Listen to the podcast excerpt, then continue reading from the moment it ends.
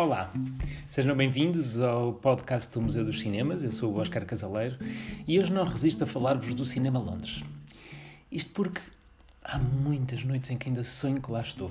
Vocês acreditam? Fui lá tantas vezes e foi de tal forma uma experiência intensa que parece que ainda, ainda sobrevive nos dias de hoje. Então, o Cinema Londres foi construído no, nos anos 70, 1970, um, ainda antes do 25 de Abril, e era um dos locais mais requintados da cidade de Lisboa.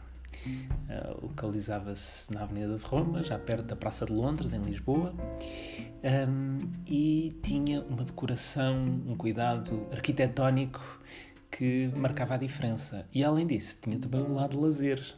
Primeiro foi boate, depois foi sala de cinema e juntava ali um lado de cafetaria, ponto de encontro, lazer, convívio, que era, que era bastante interessante. Da minha parte, a minha ligação com o Cinema Londres começou nos, nos anos 1980 para ver La Traviata, que foi uma experiência traumática. Minha mãe queria muito que eu começasse a ouvir ópera e achou que seria uma boa oportunidade com esta dramatização que o Franco Zeffirelli fez de, da ópera. Foi muito mal, porque para mim foi um sacrifício. Eu tinha 8, 9 anos e foi um sacrifício.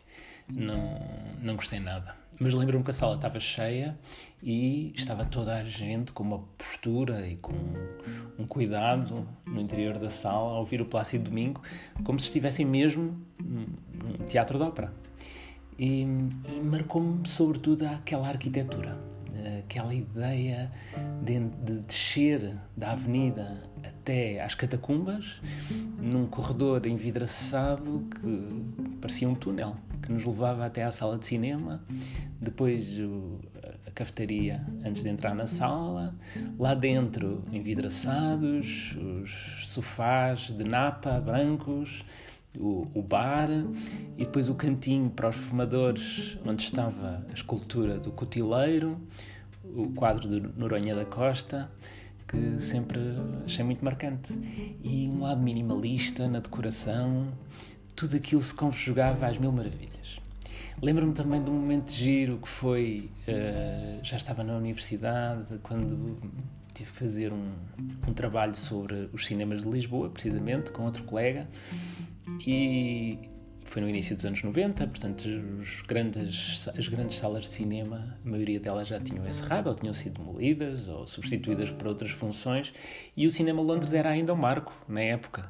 Ainda era uma sala única, quase, não quero, não quero errar, mas 400 e muitos lugares, 500 e poucos lugares, andava por aí, portanto era uma sala Uh, com dimensão bastante razoável, um, muito comprida e era o local ideal, até pela, pelo ambiente que tem e pela decoração, era o local ideal para filmarmos os, os nossos pivôs, digamos assim, sobre as salas de cinema. E, e, assim foi, fizemos no interior da sala vazia. Foi a primeira vez e única que entrei na sala do Cinema Londres sem ser para ver um filme, mas sim para fazer este trabalho.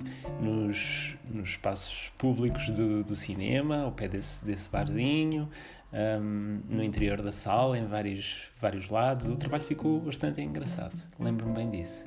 E, e, foi uma, uma experiência interessante. E depois, claro, uh, temos que falar das cadeiras, não é? Aquele sistema hidráulico maravilhoso que a pessoa se sentava e aquilo deslizava.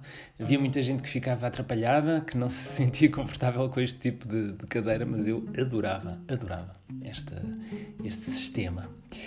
Nos anos 90, uh, ah, com os, os, shoppings e os multiplexes por todo lado, o Cinema Londres teve que se reinventar, não é?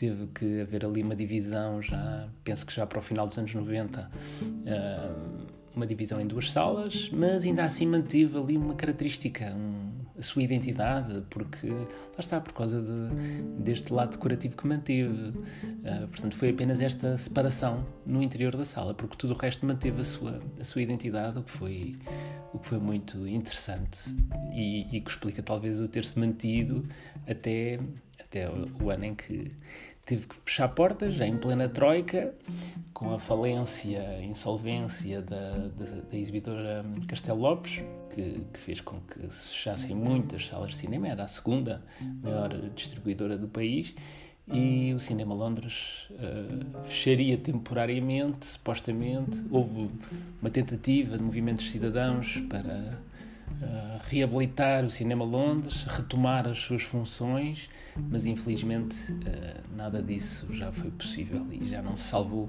o Londres. Mas foi uma sala que me ficou na memória, até porque durou mais de 40 anos. Portanto, é, é inevitável que um período de tempo tão longo deixe muitas marcas positivas, tanto pela sala de cinema como pela sua própria cafetaria.